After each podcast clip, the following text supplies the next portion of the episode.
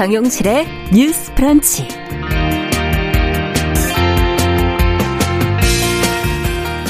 안녕하십니까 정용실입니다. 최근 경남 진주시에서 발송한 긴급 재난 문자가 SNS 등 인터넷에서 잔잔하게 지금 화제가 되고 있는데요.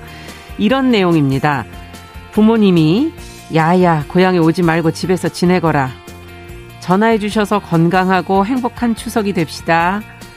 어, 고향 방문 대신 전화로 추석 인사를 나누면 코로나19는 도망가고 건강한 효심은 높아집니다. 네, 올해 추석을 좀 안전하게 각자 보내자는 말을 어, 누가 먼저 꺼내야 할지 고민하는 분들도 계실 텐데요. 어, 지금 말서, 말씀드린 것처럼 부모님이 먼저 얘기를 해주신다면 어떻겠나 하는 그런 제안인 것 같습니다. 자, 어려운 말, 차마 또 하기 싫은 그런데 필요한 말, 누군들 하고 싶겠습니까?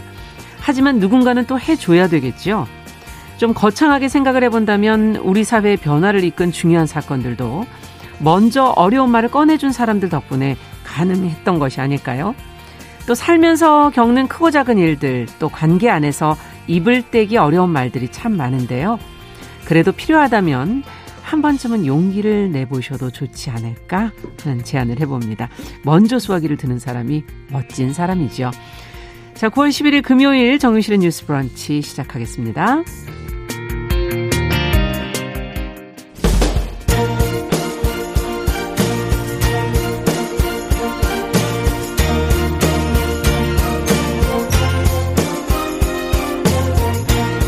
여성의 감수성으로 세상을 봅니다. KBS 일라디오 정용실의 뉴스 브런치 여러분의 의견을 기다립니다. 문자는 샵 9730으로 보내주세요. 짧은 문자 50원, 긴 문자 100원이 부과됩니다. KBS 모바일 콩, 유튜브를 통해서도 무료로 참여하실 수 있습니다.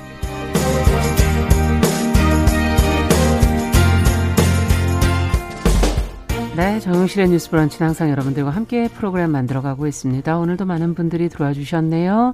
네, 우재규님, 그리고 김석환님 들어와 주셨고요. 그리고 유튜브로도 많은 분들, 울산 팬이라고 또 적어주신 분도 들어오셨네요. 반갑습니다. 다들. 자, 그럼 저희는 뉴스픽으로 시작을 해보죠. 어, 더공감 여성정치연구소의 송문희 박사님 안녕하세요. 네, 안녕하세요. 전혜원 사평론가 안녕하십니까? 네, 안녕하세요. 자, 오늘 첫 번째 소식은 지금 4차 추경 예산안에 관한 것을 좀 살펴보도록 하겠습니다. 어제 발표가 됐는데 소상공인 지원과 관련해서 혹시 사각지대는 없을까 저희가 항상 점검을 하고 있고요. 또 통신비 지원에 대한 뭐 비판의 목소리도 있어서 어 저희가 먼저 내용부터 살펴보고 또 의견 들어보죠. 예, 4차 추경을 하는 것은 사실 59년 만이죠. 코로나19라는 특수 상황에서 진행이 되는데요. 네. 총 규모 7조 8천억 원입니다. 음. 어, 가장 큰 규모의 추경이 투입되는 곳은 지금 코로나19 상황에서 굉장히 어려운 소상공인, 네. 중소기업 어, 관련된 내용인데요. 3조 8천억 원 정도가 투입될 예정입니다. 두 번째로 규모가 큰 것은 긴급 돌봄과 관련된 부분이라서 네. 2조 2천억 원 정도이고요. 일자리와 관련된 긴급 고용 안정과 관련해서 1조 4천억 원, 음. 그리고 저소득층 긴급 생계 지원과 관련해 4천억 원 정도가 투입될 예정입니다. 네. 그럼 누가 얼마 정도까지 받느냐의 그렇죠. 기준으로 한번 살펴보겠습니다. 먼저 어, 소상공인 자영업자들의 경우에는 최대 200만 원인데요. 일괄적으로 200만 원이 지급된다는 하는 것이 아니라 음. 상황에 따라서 조금 다릅니다. 예를 들어서 네. 일반 업종의 경우에는 연매출 4억 원 이하 소상공인에게 100만 원씩 지급이 될 예정이고요. 아. 근데 이제 이런 업종이 있잖아요. 정부에서 이 방역을 위해서 집합 금지를 아예 한 사실상 뭐 영업을 하기 어려운 뭐 그렇죠. 인원이 뭐 어느 예, 예. 이상이 되는 집합 금지 업종 같은 경우는 예를 들면 이제 PC방 네, 그렇죠. 아예 뭐 영어 못하고 있는 상황 경우가 뭐 대다수고 음. 실내 체육 시설 이런 곳인데 음. 집합 금지 업종 같은 경우에는 200만 원씩이 이제 지급이 되고요. 아. 집합 제한 업종이 있습니다. 제한 예를 들면 업종. 커피 전문점 지금 운영을 아, 하고 있지만 네. 예. 사람들이 들어가서 지금 마시지는 못하고 거의 배달로 해야 되고. 네네 뭐 시간 제한 여러 가지가 있습니다. 네. 이런 집합 제한 업종의 경우에는 150만 원씩 이제 지급이 될 네. 예정입니다. 그래서 정리를 해드렸고 지금 고용 취약계층에 대한 부분 같은 경우에는 뭐 프리랜서 특수고용 노동자가 포함이 되는데 네. 그래도 조금 구분이 돼서 50만 원에서 150만 원까지 지원금이 나갈 예정입니다. 음. 그리고 이제 실직을 했다던가 뭐 휴업한다, 폐업한다 이렇게 생기가 곤란한 이른바 위기 가구에는 네. 최대 100만 원이 되고요. 굉장히 관심이 큰 분야인데 긴급 돌봄 지원이 필요한 가구의 경우 1인당 20만 원이 지원 됩니다. 1인당이라는 건 아이들을 말하는 건가요? 그렇죠. 근데 네. 이제 이 대상을 아이의 기준이 조금 넓어졌습니다. 음. 예전에 아동 특별 돌봄 대상이라고 할 경우에는 만 7세 미만이었거든요. 학교 가기 전에. 그렇죠. 근데 예. 지금은 초등학생까지 확대를 음. 좀 했습니다. 네. 그리고 이게 좀 논란이 있는 부분인데 13세 이상 전 국민에게는 휴대전화 요금 2만 원을 이게 뭐 지급이라고 표현한 것도 있습니다만 음. 사실상 정부가 돈을 주는 방식이 아니라 예를 들어 통신비가 6만 원 나오면 2만 원을 정부가 내는 방식, 그러니까 경감해 주는 방식이겠죠. 깎아주는. 그렇죠. 네. 그러나 어쨌든 정부에서는 1인당 2만 원이 나간다고 봐야겠죠. 음. 그래서 이제 휴대전화 요금 관련한 내용이 지금 들어가 있습니다. 네. 근데 조금 논란이 되는 부분이 많아요. 사실 이건 조금 논란이 되는 것이 아니라 당사자들 입장에서는 굉장히 음. 반발할 음. 수 있는 부분인데 아까 말씀드렸던 소상공인의 경우에 네. 연 매출액 4억 원까지로 다른다라고 예. 하면 그러면 4억 1천만 원인 경우, 4억 5백만 그렇죠. 원 경우는 당연히 제외되겠죠. 음. 그러면 그쪽 상인들 입장에서는 어, 세금도 다 내고 우리도 피해를 입었는데 음. 왜 제외가 되냐? 우리도 음. 사실상 소상공인 아니냐라는 좀 아. 불만이 제기될 수 있는 부분이 있고요. 예. 그리고 또 다른 부분은 지금 집합금지 업종, 집합 제한 업종의 경우에도 네. 지금 사실 업종이 빠졌어요. 유흥업소 같은 경우에 이제 음. 빠졌었는데 지원 대상에서 청와대 국민청원까지 올랐다 그래요. 우리도 음. 세금 내고 장사했고 음. 코로나19 때문에 영업을 못하게 됐는데 왜 지원을 안 주냐라는 논란이 일어서 음. 유흥업소 가운데 단란 주점까지만 지원하기로 지금 결정이 됐는데 아. 뭐이 부분에 대해서 조금 불만의 목소리가 또 나오고 있습니다. 네. 그리고 아마 이게 지금 국회에서도 굉장히 큰 논란이 될 것 같은데요. 13세 이상 전 국민에게 휴대전화 요금 2만 원 경감해 주는 부분에 대해서는 네. 사실 이번 지원 자체가 국채가 발행이 되는 것인데다가 그렇죠. 그래도 뭐 어려운 취약계층 중심으로 핀셋 지원을 한다고 했는데 네. 이건 왜 하는 거냐? 그렇죠. 물론 뭐 돈 정부에서 지원해 주면 좋지만 오히려 돈만 많이 들고 음. 선심성 아니냐? 그리고 효과가 있느냐? 이런 부분에 논란이 되고 있습니다. 음. 지금 기재부의 뭐 설명을 보면 선심성이 아니다. 특히 통신비 같은 경우에는 비대면 접촉이 늘어난 상황에서 음. 뭐 데이터 통신비라든가 이런 게 많이 늘 어날 수 있잖아요. 그러니까 예. 그런 부분에 대한 지원이 필요하다라고 얘기를 하고 음. 그리고 정말 이번이야말로 피해 음. 맞춤형 지원이라고 어, 얘기를 하는데 이곳저곳에서 불만이 나오고 있는 상황이기 때문에 앞으로 또 뭐 정부나 국회 음. 과정에서 어떤 변화가 있을지 지켜볼 상황입니다. 네.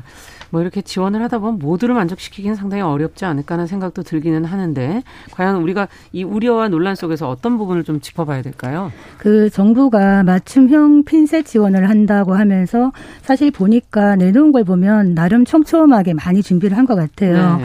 그런데 문제는 핀셋으로 찝으려고 하더라도 그 핀셋에 집히지 않는 부분이 있죠. 음. 그게 바로 사각지대. 음. 아까 얘기했던 경계선의 노인분들 네. 그리고 당장 그 새희망 자금의 부분에 중에서도 지금 한 291만 명이 혜택을 받는다고 하는데 네. 소상공인의 86%란 말입니다. 음. 그렇다면 나머지 14%의 불만이 있을 수 있겠다. 음.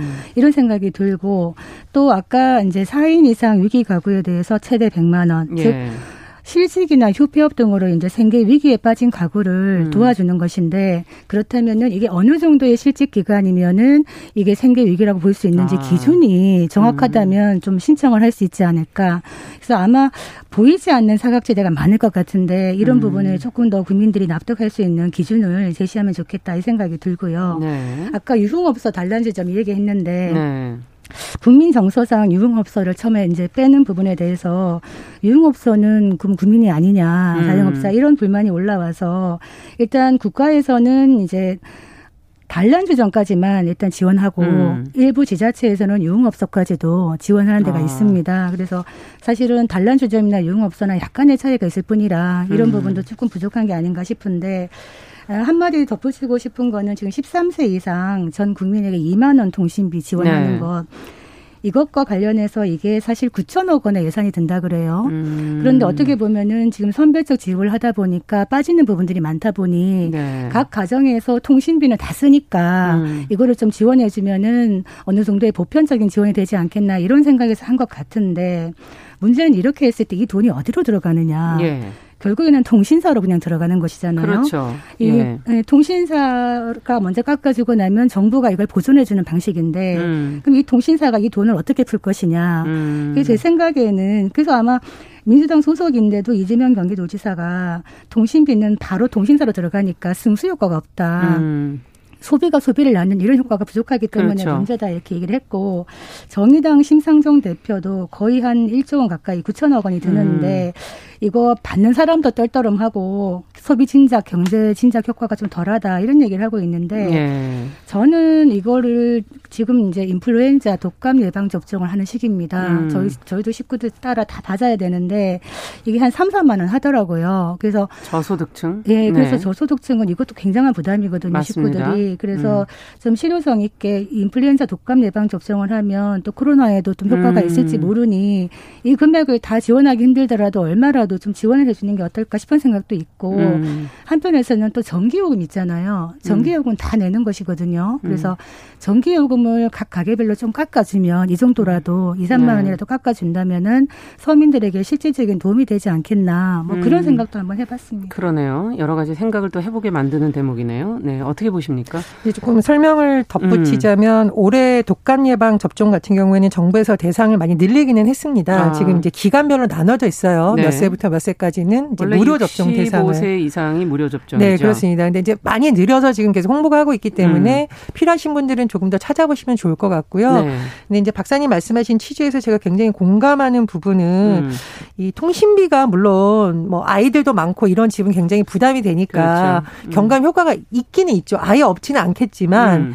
당초 정부가 발표한 맞춤형 지원 더 음. 어려운 세대에게 먼저 주자라는 것 때문에 그래도 국민들이 이해를 했는데 그렇죠. 일관성이 없잖아요. 음. 일관성을 한번 잃어버리면 계속 여기저기서 불만이 나올 수가 있거든요. 맞습니다. 그리고 그 규모도 굉장히 크지 않습니까? 네. 그래서 이런 부분에서 정부가 좀 너무 여론을 제대로 못 읽는다 이런 생각이 음. 들었어요. 그래서 음. 어, 더군다나 이것은 추경이라는 것은 국민이 받긴 하지만 결국은 국민의 세금으로 다시 채워넣어야 되는 부분이기 때문에 네.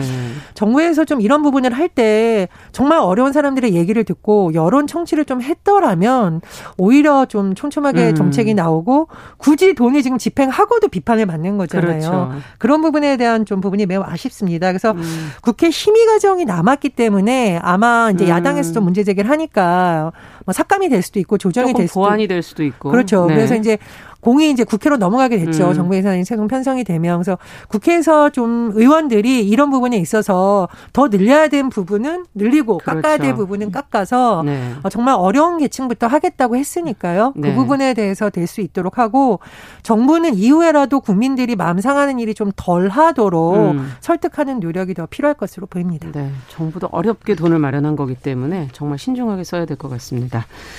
자, 두 번째 뉴스로 좀 가보죠. 질병관리청이 지금 내일 출범을 하게 되네요.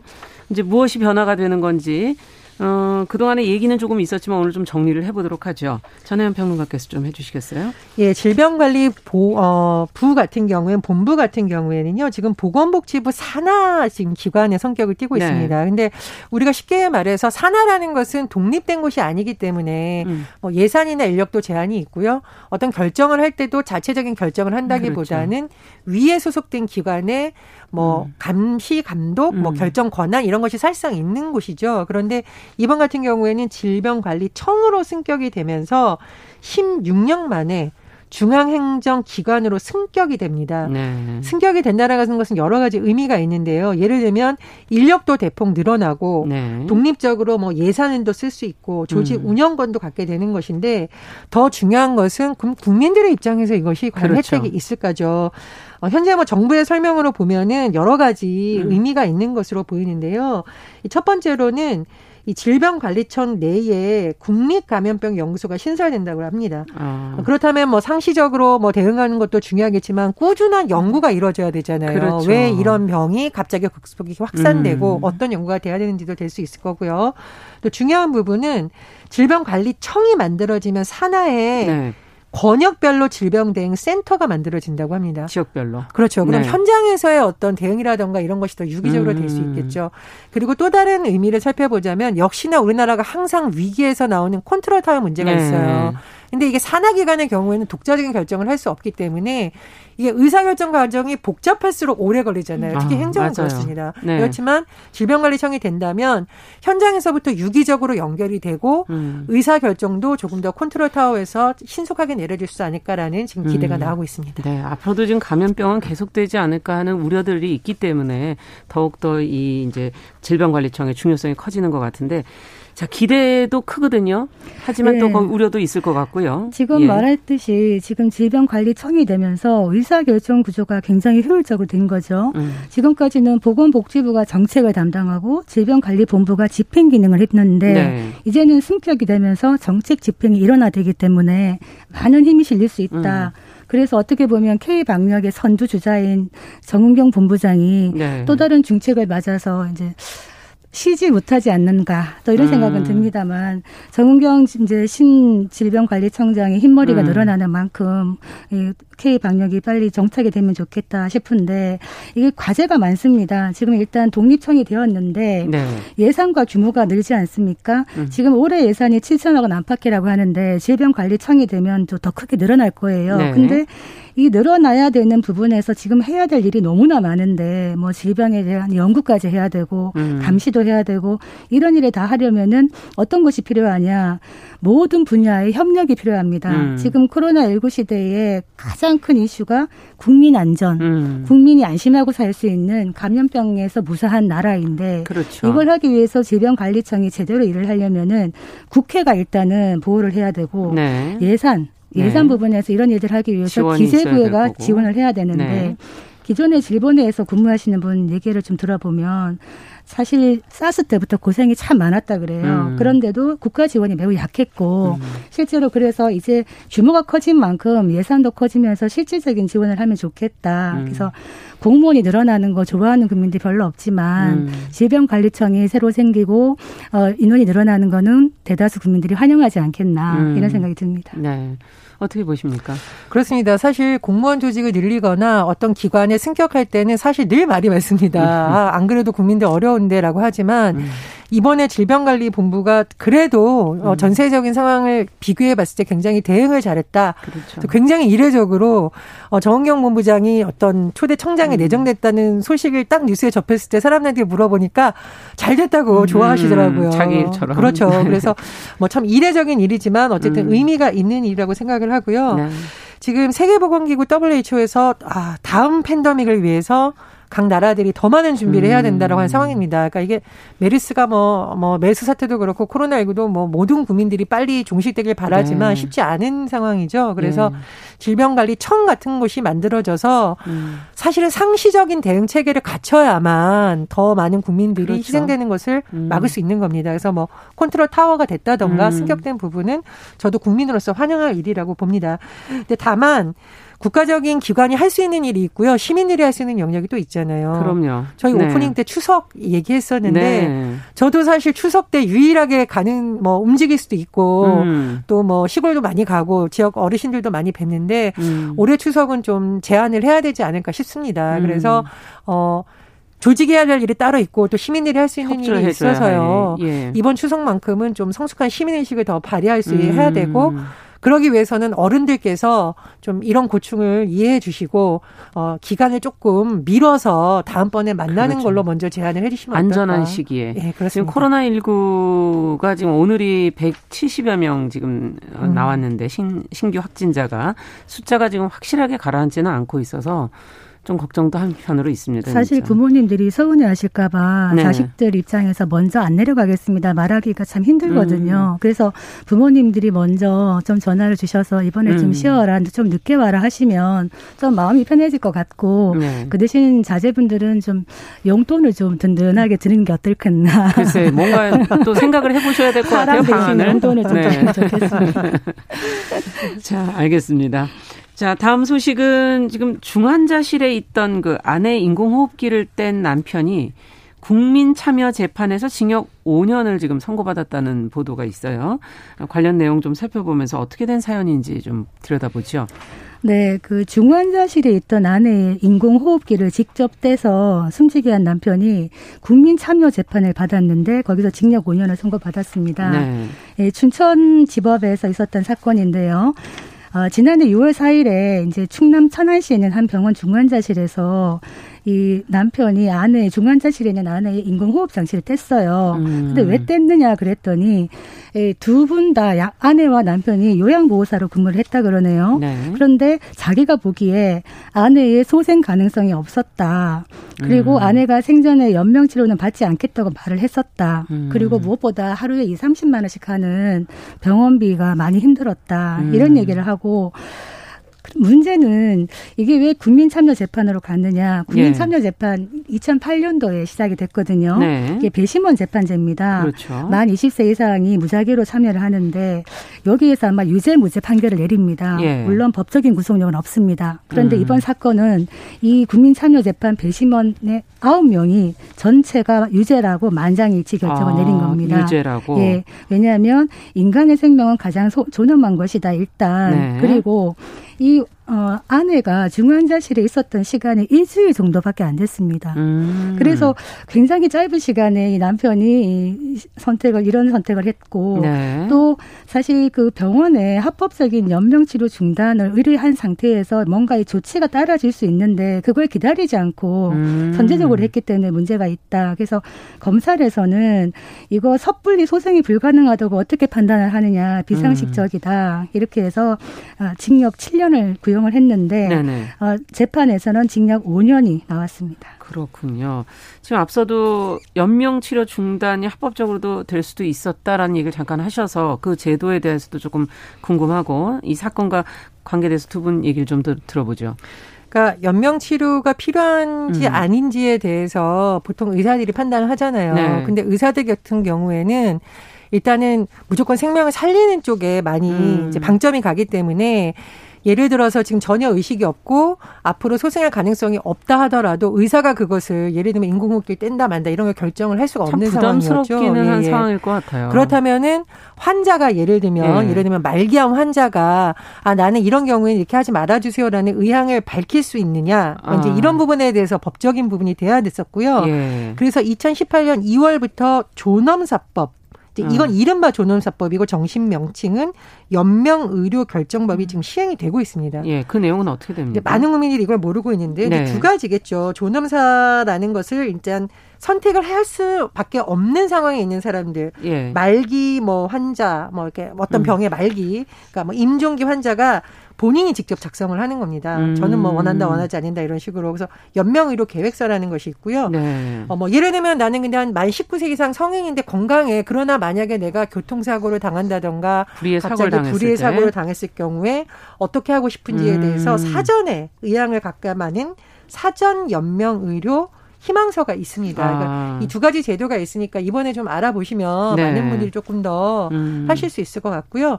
그리고 사전연명 의료 희망서 같은 경우에는 보통 외국은 장기 기증을 그럼 하시겠습니까? 그렇죠. 많이 연동되어 있거든요. 예. 외국의 장기 기증 비율이 높은 것은 예. 이 사람이 자발적으로 그런 걸 선택할 수 있을 시기에 이미 이것을 같이 세트처럼 묶어놨기 그렇죠. 때문이에요. 그래서 음. 뭐 지금 보면은 스페인 같은 경우에는 100만 명당 49명이라고 아. 하는데 우리나라는 지금 8.7명이라고 해요. 네. 그래서 이런 제도를 좀 연동을 해서 하면 어떻겠냐 이런 제안도 나오고 있습니다. 그 이제 이 연명 의료에 대해서 두 가지가 있잖아요. 사전 연명 의료 의향서가 있고 네. 연명 의료 계획서가 있는데 음. 이것이 조금 부족한 부분이 있다고 지금 얘기를 하는 것이 음. 실제로 어, 환자의 자기 결정권이 좀 좁다 이런 얘기를 합니다. 실제로 그러네요. 네, 이게 음. 이제 거기 해당되는 시술들이 뭐냐 하면 연명의료 대상 시술을 보면 심폐소생술, 음. 인공호흡기 착용, 음. 혈액투석, 음. 항암제 투여 이 네 가지 시술로 되어 있는데 다른 질환들도 굉장히 많죠. 예? 사실은 이제 음. 다른 질환으로 말기가 되거나 이제 중환자실에서 계속 인공호흡기를 꽂고 살아야 되는 몇 음. 년간 있어야 되는 경우도 있고 이런 경우에 이거를 좀 넓혀야 된다. 이 음. 연명으로 대상 시술을 넓혀야 되겠다. 이런 의논이 좀 나오고 있는 것이고 네. 지금 연명 의료에 대해서 왜 많이 이야기를 하지 않느냐. 사실 한국의 독특한 문화일 수도 있는데 음. 죽음에 대해서 좀 터놓고 얘기하지 않는 이런 문화가 있는 것 같아요. 맞아요. 사실은 이 죽음이 바로 삶과 다르지 않은데 음. 제가 이 사건을 보면서 한번 물어봤습니다. 저희 가족한테 만약에 이런 사고를 맞아서 내가 음. 중환자실에 인공호흡기를 갖고 있으면 어느 정도 기다려 줄 수 있느냐 했더니 예, 1년으로 합의를 봤습니다. 1년 정도면 마음의 준비를 하지 않겠나. 네. 그리고 또 소생 가능성이 있는지도 좀 따져보지 않겠나 이런 얘기를 음. 하는데 어, 이거는 어떻게 보면 남아 남겨진 가족들도 참 힘든 선택이거든요. 남겨진 가족을 위해서 예. 본인이 결정을 해두는 그래서 거겠죠. 본인이 미리 예. 결정해 놓는 게 가장 깔끔합니다. 그래서 음.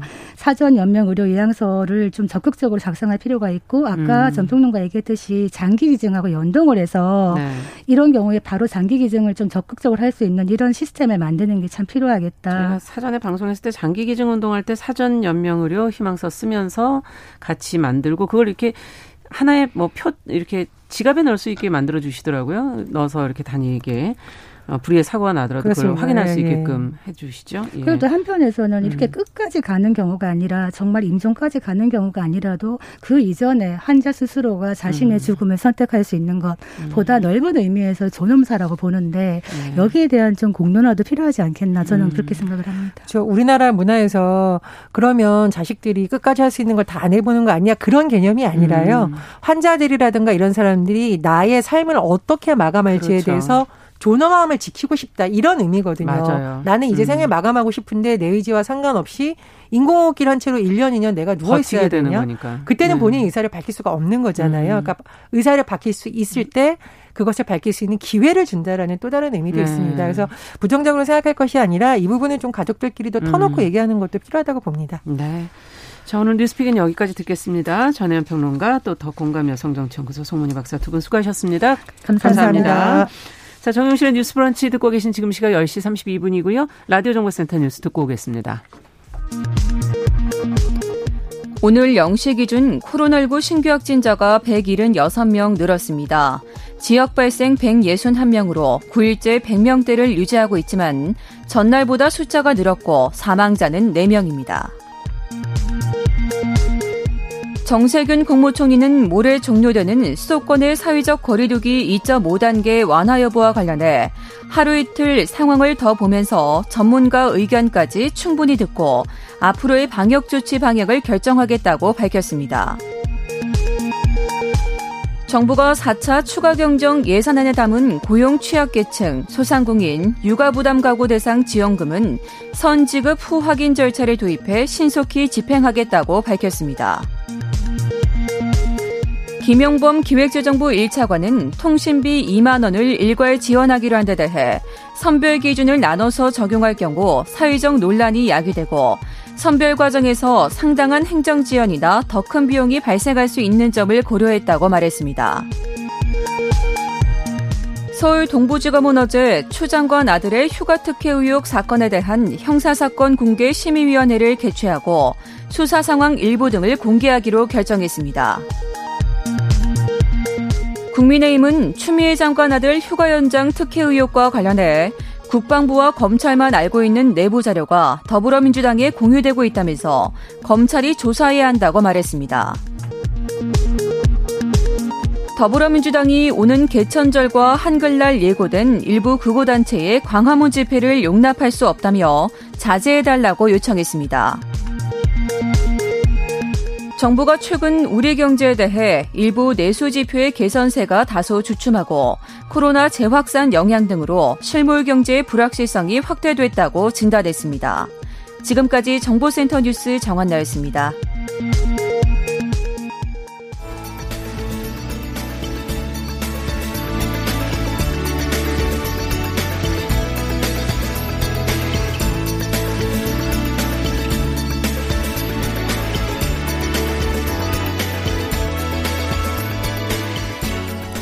세상을 보는 따뜻한 시선. KBS 일라디오 정용실의 뉴스 브런치. 매일 아침 10시 5분 여러분과 함께합니다. 네, 정용실의 뉴스 브런치 듣고 계신 지금 시각 10시 34분 넘어서고 있습니다.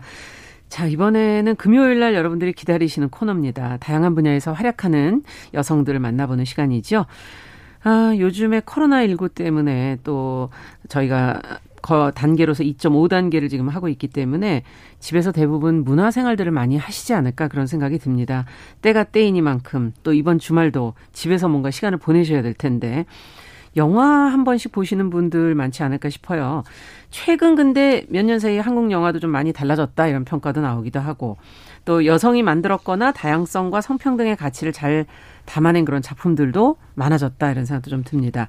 근데 최근에 벡델데이 2020이라는 행사를 통해서 이런 영화들이 따로 소개가 되고 또 영화 산업 속의 성평등의 가치가 다시 한번 조명이 됐다고 해서 저희가 오늘 벡델데이 2020에서 한국 영화 그 속에 성평등 현황을 직접 발제를 한 어, 영상예술학 박사 조혜영 영화평론가를 오늘 스튜디오에 좀 모셔봤습니다. 반갑습니다. 반갑습니다. 네. 자, 이 시간에 함께 또 이야기 나눠주실 친구, 방송인 남정미 씨 또 잘해주셨습니다. 안녕하세요. 반갑습니다. 코미디하는 남정미입니다. 네. 아, 오늘, 그 저는 음. 처음에 오늘 백델 2020이라 그래서, 아, 무슨 건전지 관련된 얘기를 했구나, 이렇게 생각을 했는데, 네. 오늘 개념도 제가 또 공부할 수 있는 그런 시간이 될 것 같습니다. 해보시니까 어떻던가요? 뭐가 궁금하세요? 하나씩 좀 물어보세요, 그러면. 아니, 일단, 그러면 네. 백델 2020. 일단, 음. 이게, 이게 백델 2020인데, 2020은 2000 2020년인 것 같고요. 음. 앞에 있는 백델이 뭔지 들어볼까요? 아, 네.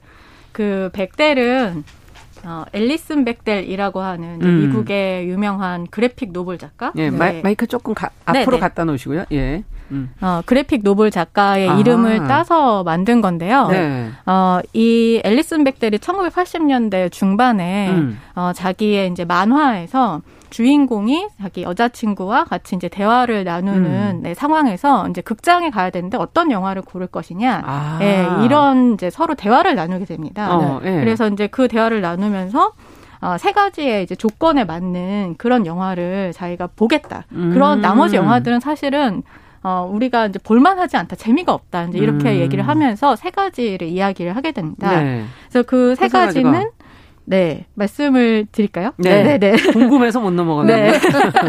그 세 가지는 영화 속에 이름을 가진 여성 인물이 최소한 두 사람이 나올 것. 아, 네. 엄마 이런 거 말고 이름이 네네, 나오는. 네, 이름이 나오는. 네. 네. 그 다음에 두 번째는 어, 여성 캐릭터들이 이 두 명의 여성 인물들이 네. 서로 대화를 나눌 것. 그러니까 음. 말을 한다는 거죠, 말하자면. 아, 따로 그쵸. 있는 것이 아니라. 그렇죠, 그렇죠. 여자들끼리 서로 말을 음. 할 것. 그 다음에 세 번째는 어, 이 여성 인물들이 나누는 음. 대화의 어떤 소재나 주제가 네. 남자에 관한 것이 아닌 다른 주제일 것. 아. 네. 이렇게 세 가지 조건을 갖고 있습니다. 그래서 아. 막상 들으면 어 그냥 대부분 것도 아닌데. 그쵸 그쵸. 네. 네. 대부분의 영화가 통과하지 않겠네. 왜냐하면 이거는 여자 사람이 나오냐, 뭐 음. 사실 그정 말하는 여자가 나오냐라는 정도 남자에 대해서 얘기하지 않는 여자가 나오냐. 그쵸, 그쵸. 어. 그래서 사실 어떻게 보면 서로 뭐 인사를 나눌 수도 있고, 그렇죠. 아니면 뭐 아주 간단 직장에서 뭐 네. 잠깐 직장에서 만날 수도 그쵸, 있고. 근데 이제 실제로는 이 조건을 만, 테스트 이 이거 이 조건을 넘는 그러니까 음. 테스트를 통과하는 영화가 그렇게 많지 않았다는 거죠. 어, 그렇구나. 네. 어, 의외네요. 음. 만약에 이제 백델 테스트를 좀 정리를 해보자면, 네. 음. 영화 제목은 용실과 정미예요. 음. 네. 일단 그 여자 주인공 두 명이 나오네요. 그렇죠, 예. 용실하고 정미가 음. 서로 따로따로 사는 게 아니라 우리 들이 대화를 나누는 게 2번이고 네. 3번이 음. 대화를 나누는 게 남자 관련된 게 아닌 얘기. 음. 용실아 오늘 음. 나 오늘 약간 때타올 같은 옷 입고 왔는데 어때? 라고 얘기하면 너무 잘 어울리는구나. 네. 남자와 관계 없는 얘기에 대해서 얘기. 아. 어, 생각 생각해 보니까 진짜 어렵진 않은 어렵지 않아요 전혀. 네. 네. 우리 일상생활에서 그냥 어떻게 보면은 그렇게 거잖아요. 굉장히 흔한 네. 거 하시네요. 네. 그렇죠. 아니에요? 아니 근데 그거를 통과한 영화들이 어느 정도 상황인 건가요? 그러면? 아.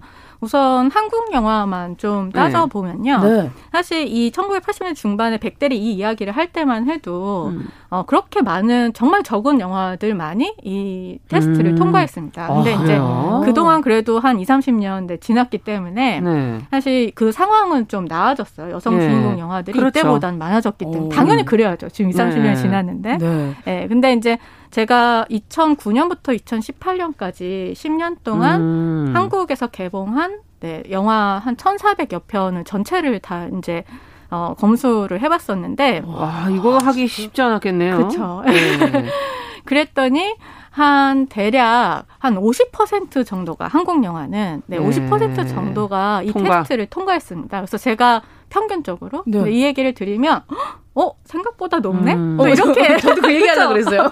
왜냐하면 항상 낮은 수치만을 저희 언론에서 얘기하기 때문에. 어, 맞습니다. 네. 그러면 이제 지금 그 미국의 만화가인 이 어, 앨리슨 백델 자체가 미국 레즈비언 만화가죠. 네네네. 예. 음. 이 사람이 얘기한 이 백델 테스트가 1985년에 얘기했으니까 음. 그때만 해도 미국에서 많지 않았는데 네. 우리나라로 또 접목을 했을 때 음. 700건 이상이다라고 얘기하면 음. 그렇게 낮은 수치는 아닌 그쵸. 것 같은데. 그런데 생각해 보면 사실 어, 여자 사람이 정말로 음. 대화를 나누는 네, 음. 그런 사람 두 명이 나오느냐라고 하는 건 어떻게 보면 은 그냥 현실 속에 어, 어느 정도 이 인물들을 좀 그렇죠. 그래도 네, 드러내느냐. 사실 아. 그런 거기 때문에 네. 어떻게 보면 저는 이 테스트는 최소, 그러니까 최소의 기준인 거죠. 그렇죠. 네. 그래서 7, 80%는 넘어야 된다. 해외는 어떻습니까? 해외도 사실은 해외는 오히려 어, 한국보다 상황이 더 좋지는 않습니다. 어, 물론 네, 물론 유럽 음. 같은 경우에는 훨씬 더 높거나 아니면 비슷한 수준인데 네. 헐리우드 같은 아, 경우에는 아. 네, 네. 아직까지 아무래도 자본이 훨씬 더 더 많고 아. 집중되고 이익이 많이 뭐 전투 영화 이런데 여성분 한 분 나오죠 보통. 네, 맞아, 맞아. 예, 한분 그, 나와서 그것도 말 이름 없거나 여자랑 하는 걸 본 적이 없는 것 같아요. 아니면 그뭐 네. 암투의 중심이 되거나 뭐 이런 걸로 잠깐 하고 맞아요. 빠지잖아요. 그게 여성 어. 캐릭터가 나오긴 하는데 한국 영화도 보면 예를 들어서 뭐 경찰서가 배경이라고 한다면 음. 뭐한 세네 명의 남자들이 이제 나오고 그 중에 여자를 네. 한, 명, 명. 네, 조연식으로 뭐 음. 약간 경찰서장 요즘 이런 거 줍니다. 아, 아 좋은 거. 네. 그게 아니면 말단으로 들어와서 사고 치면 위에 남자 형사들이 도와주는. 네. 어, 맞아. 그래서 되게 구색 맞추기로 이렇게 음. 끼어넣는 경우들이 되게 많아요. 네. 그래서 이게 벡델 테스트는 네 제가 음. 말씀드리지만 최소한의 조건이기 때문에 그렇군요. 네 이런 어떤 좀 요즘에 네 가지 항목이 더 추가됐다면서요. 네. 여기에 이, 올해 올해 감독조합에서 네. 네, 개최한 이 벡델데이 2020이라고 하는 행사에서 네. 사실 이게 이제 굉장히 오래 전의 테스트이기 때문에 아. 네, 많은 평론가들이 예전부터 그렇죠. 이제 한계가 네, 한계가 음. 있다. 아무래도 이거는 음. 이제 그래서 음, 더 추가해야 돼서 이제 많은 다양한 테스트들이 또 그 이후에 생겨나게 됩니다. 아. 그래서 이제 근데 이번에 어, 이 백달대이 2020에서는 한국 상황에 맞게 어, 테스트의 조건을 4개 정도 더 추가시켜서 한번 그걸 들어보죠. 어떤 네. 기준인지. 어, 이 4개는 영화 제작 과정에서 감독, 제작자, 시나리오 작가, 촬영 감독 중에 한 명 이상이 여성 영화인일 것. 아, 이거 그러니까 여기서 걸리네요. 그쵸. 많이 통과되기가 어려울 것 같은데. 어렵죠. 좁아졌어요 지금. 갑자기 확 네. 좁아지네요. 이게 네. 갑자기 이제 아. 카메라 앞에 이야기에서 아. 이제 카메라 뒤에 예, 아. 누가 지금 이야기하고 있는가로. 음. 그것도 중요하죠. 그렇죠. 엄청나게 네. 중요하죠. 왜냐하면 음. 이 이야기가 중요한 건 실제적으로 어, 여성 감독 지난 10년 동안 여성 음. 감독이 여성 주인공 영화를 만든 비율은 60%입니다. 아. 근데 남성 감독이 남성의 이야기를 한 아, 여성의 이야기를 한 경우는 한 30% 정도. 네, 그렇죠. 네. 네. 그러니까 이게 사실은 성별 누가 이야기를 하느냐의 성별이 예. 어느 누구의 이야기를 하느냐와 음, 엄청나게 밀접한, 관련이 있다라는 거죠. 네. 그래서 이제 이게 굉장히 중요하다. 네. 어느 관점에서 또 바라보는 것도 네, 중요하기 네. 때문 에 그러면 영화 제작 의 인원에서 여성이 네. 한명 있느냐? 그 다음에는 또 어떤 조건입니까? 그 다음에는 어, 여성이 단독 주인공이거나 음. 아니면 단독 주인공이 아니어도 여성 캐릭터 역할과 비율이 남성 주인공과 동등할 것. 음. 즉 여성이 주연이냐 아니냐 일종의 비중의 문제. 아까는 적어도 나오느냐 안 나오느냐 정도였다면 예, 80년대가 네네 지금은 이제 비중의 문제를 음. 따져봐야 된다라는 음. 거죠. 그렇군요. 음. 그러면 세번세 아, 번째는요? 네, 여성 캐릭터가 성별 정형화와 고정관념 등에 갇힌 스테레오타입으로 음. 그려지지 않을 것. 그러니까 아. 기존에 예를 들어서 뭐 피해자로만 그려진다거나 음. 굉장히 성적 대상화, 볼거리로만 음. 그려진다거나 아니면 아까 말씀하신 일종의 민폐 캐릭터라고 오, 소위 네. 이야기하는 네 언제나 위험에 빠져서 남성들이 구해줘야만 구해줘야만 돼 사실은 남성을 영웅으로 만들기 위해서 아. 여성들을 민폐 캐릭터로 만드는 음. 네, 이런 어떤 방식을 어, 아닌 아닌 영화들. 어. 그다음에 이렇게 되면 또 찾기가 많, 또 어려워. 또좀 좁아지네요. 점점 점점 좁아지고 네. 있어요, 지금. 예. 그럼 마지막 네 번째 조건은요? 네, 마지막은 성평등 관점에서 어, 소수자, 사회적 소수자에 대한 음. 혐오나 차별적 시선이 들어가지 않을 것. 이게 아. 이제 아. 이게 그럼 일곱 개가 다 통과가 그쵸. 돼야 백달 테스트 이번 올해는 네, 올해 올해 올해는. 요 행사에 이제 어, 조건을 이렇게 만든 거죠. 아, 그럼 뭐 몇 편 없겠는데요. 아닌가요? 제가 너무 말을 심하게 했나. 올해 그래서 통과된 영화가 몇 편인가요? 올해 통과된 영화는 사실 이제 전체 영화에서 네. 이 행사에서 집계하지는 않았는데요. 음. 어, 그럼에도 불구하고 이제 이 행사에 그래도 적절한 음. 가장 적합한 어, 이, 이 조건에 가장 음. 적합, 적합한 음. 네, 영화들을 열편을 뽑아서 10편. 대표적으로 어떻게 음. 모범이 될 만한 아. 네, 그런 영화를 뽑아서 시상을 했습니다. 아니, 어떤 영화들인지 궁금한데요. 지금 이 목록을 알려주셔야 그러니까요. 지금 이번 주말에 난 영화 뭐 보지 하시던 분들한테도 네. 도움이 될 텐데. 그리고 그렇죠. 이 좁은 바늘구멍을 음. 통과한 작품이 있다고 이렇게 궁금해하실 것 같아요. 열 편 어떤 게 네. 선정이 됐나요? 제가 빠르게 말씀드리면 네. 네. 82년생 김지영, 네, 네 그다음에 매기, 음. 네, 미성년, 네, 김윤식 배우가 만든 아. 네, 연출한 영화입니다. 음. 네, 그다음 벌새, 음. 아워바디, 야구소녀, 음. 우리 집, 윤희에게, 음. 찬실이는 복도 많지, 아. 프랑스 여자 이렇게 네. 있습니다. 예, 몇 편은 저희 방송에서 다뤘던 음, 영화이기도 하고. 어, 네, 좋은 예. 프로그램입니다. 그리고 여성 감독이셔서. 아, 예. 네네. 그리고 또 윤희에게 같은 경우는 네. 김희애 씨가 맞아. 직접 음. 프로그램 등에 출연을 해주시면서 백델에 대한 홍보도 하셨었거든요. 아, 네, 그래서 알고 있는데, 아. 어, 그래도 이 높은 경쟁률을 뚫고 살아남은 네. 아, 꼽혀주신 예, 10편의 작품 만나봤습니다. 진짜 대단하네요. 아, 근데 진짜. 이게 스크린에 보여지는 그 여성의 모습이 모습이 저희 언론하고 사실 비슷하죠. 뭐 방송에 음. 보여지는 여성의 모습이 과연 어떤 모습이냐 이에 따라서 스크린 밖에서 영향을 받게 되고 또 사실은 스크린 밖에 그 어떤 수준이 또 스크린으로 사실 또 반영되는 측면도 있어서 이건 음. 어떻게 보면 돌고 돌고 어느 게 뭐 닭이 먼저냐 달걀이 먼저냐 먼저를 정할 수는 없지만 맞아요. 서로 영향을 주고받고 주고받고 하는 거 아니겠어요? 그런 네. 면이 있죠. 네, 음. 정확하게 지금 말씀하셨는데요. 어, 아까 말씀드린 것처럼 그 카메라 뒤에서 누가 음. 지금 이 이야기를 어떤 방식으로 어떤 관점에서 하고 음. 있느냐는 분명히 카메라 앞의 이야기, 그러니까 음. 재현된 이야기들에 음. 분명히 영향을 이제 미치게 됩니다. 그렇죠. 네, 근데 제가 이제 한 10년 동안 네, 음. 영화들을 조사해 봤더니 사실 이제 여러분들이 잘 아시는 아마 직종이 감독일 텐데, 음. 네, 감독만 보면 전체 평균 한 여성 감독이 한 11.5% 아. 정도 됩니다. 근데 이게 음. 예전보다는 많이 너, 늘은 거죠. 뭐. 어 아닙니다. 아닙니까? 어, 그래요. 어. 그러니까 최근에 이제 워낙 독립 영화나 이런 데서 여성 감독들이 예. 주목받다 보니까 지금 음. 말씀하신 이런 영화들, 그렇군요. 네, 벌새나 이런 영화들 되게 주목받다 맞아요. 보니까.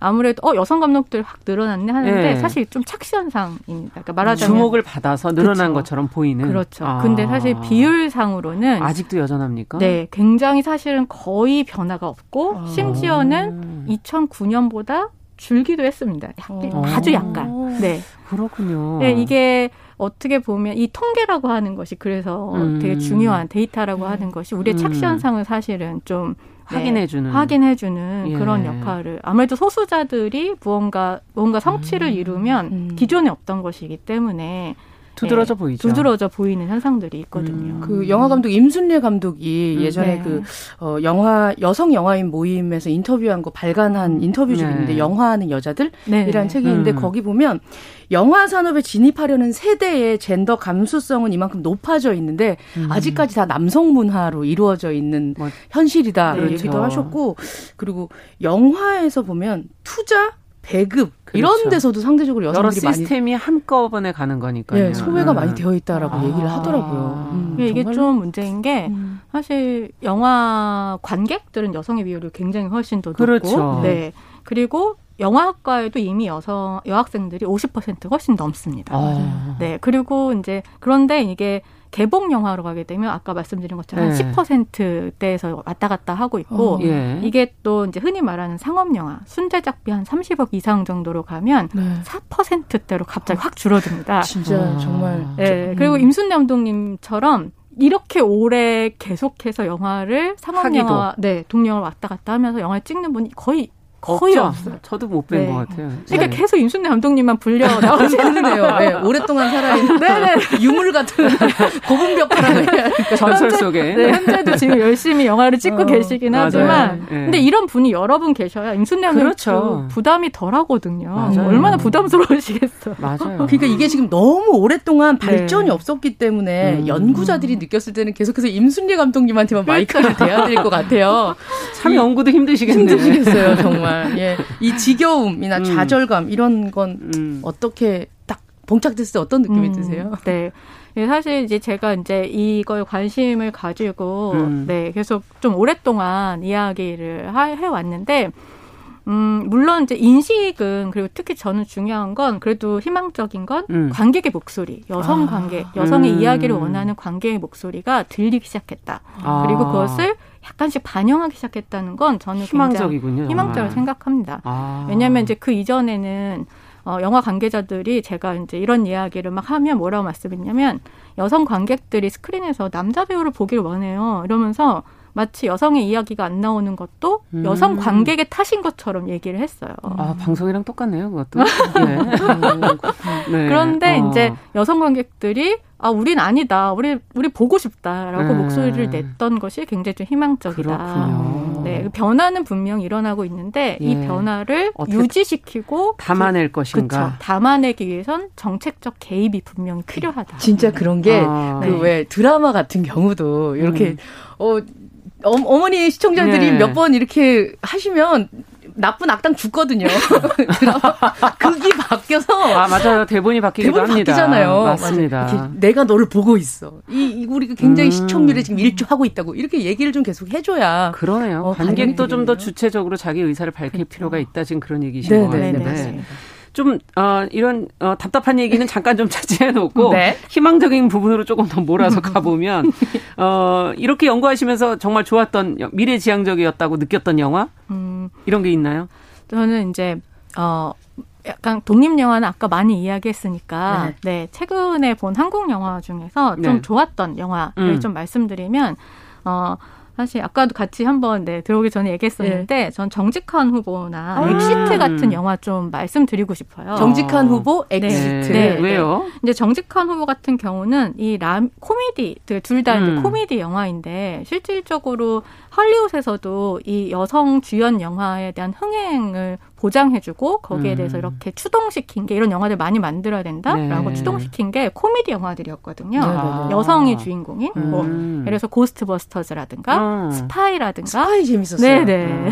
이게 이제 액션과 그 코미디가 네, 결합되어 있어서 그래서 관객들한테 조금 더 재미를 주면서 음. 약간 좀 유하게 이렇게 다가갈 음. 수도 있고 그리고 이 라미란이라고 하는 스타성, 스타 배우 영화 스크린 안에서 단독으로 내가 영화 흥행을 이끌고 갈 수 있는 아, 다음 연기도 차기작 정말 좋고 그쵸, 예 인생도 그렇게 또 좀 굴곡 있게 살아보셨던 그렇죠. 어떤 그 녹아 나오지 않습니까? 맞아 맞아 네. 맞아. 그래서 그런 것을 이끌고 갈 수 있는 어떤 스타 배우가 아. 출연했다는 것에 대해서 저는 많은 기대를 품고 있습니다. 저희 음. 한번 우리 방송에서 초대하지 않았었나요? 예, 감독님 맞아요. 나오셔가지고 예, 장유정 감독님 나오셔서 맞아요. 이런 얘기를 하시면서 또 그때서 음. 그때도 라미란 감독 아, 라미란 배우를 굉장히 높게 음. 평가하고 맞아요. 이 특유의 여성 배우들이 품는 것들에 대한 칭찬을 해주고 가셨거든요. 음. 어, 그렇군요. 근데 네. 요즘에 그래도 최근에 보면은 다양한 여성 배우들의 모습들, 특히 나이 든 여성 배우들의 음. 다양한 모습들이 좀 보이는 것 같아서 네, 전보다는 좀 더 희망적이지 않나 이런 생각도 네, 들기도 네, 하고요. 그리고 또 음. 정직한 것도 여성 감독님이시기도 한데 네. 어쨌든 그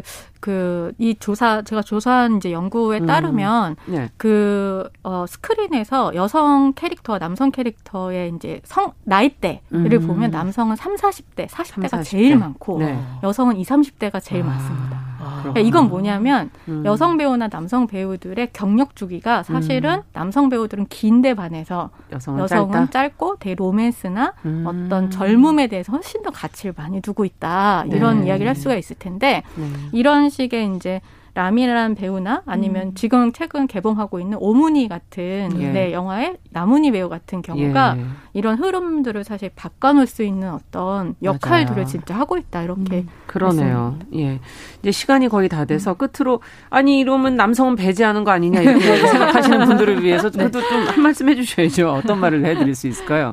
네, 어 이거는 사실 이런 이야기를 하면 마치 음. 남성분들이 아, 내 걸 뺏어가는 거 그러니까. 아니야? 맞아, 맞아, 맞아. 네. 이런 이야기를 하는데 사실 우리는 같은 판에 살고 있고 여성이 맞아요. 평등해지면 남성도 같이 평등해집니다. 음. 그러니까 여성을 위해서 일하기 좋은 환경이 되면 남성들도 사실 지금까지 너무 사실 힘들었거든요. 네. 같이 편해지는 부분, 같이 가정 일의 밸런스를 맞추는 부분, 음. 그리고 전체적으로 저는 이게 단순히 뭐 어떤 옳고 그름의 문제뿐만이 아니라 네. 영화 어떤 시장, 영화 산업의 전체적인 음. 사실 확장, 네, 그렇죠. 네, 다양성이 있으면 더 많이 포함되기 때문에 시장이, 시장이 커지거든요. 음. 그래서 이제 지속성을 위해서 이런 것들이 헐리우드이 이미 그걸 하고 있고, 음. 네. 같이 가야 된다. 네. 글로벌하게 네, 이런 이야기 드리고 싶습니다. 시간이 너무 항상 부족해요. 네. 금요 초대석 나중에는 좀 길게 만들든지 해야겠습니다. 자, 오늘은 한국 영화 성평등 현황을 연구해 온 조혜영 영화 평론가와 함께 이야기 나눠봤습니다. 남정미 씨도 좋으셨죠? 예, 고맙습니다. 네. 즐거웠습니다. 네, 네. 오늘 수고하셨습니다. 어, 정용실의 뉴스브런치 금요일 순서는 여기서 마치도록 하겠습니다. 저는 어, 다음 주에 다시 뵙겠습니다. 감사합니다.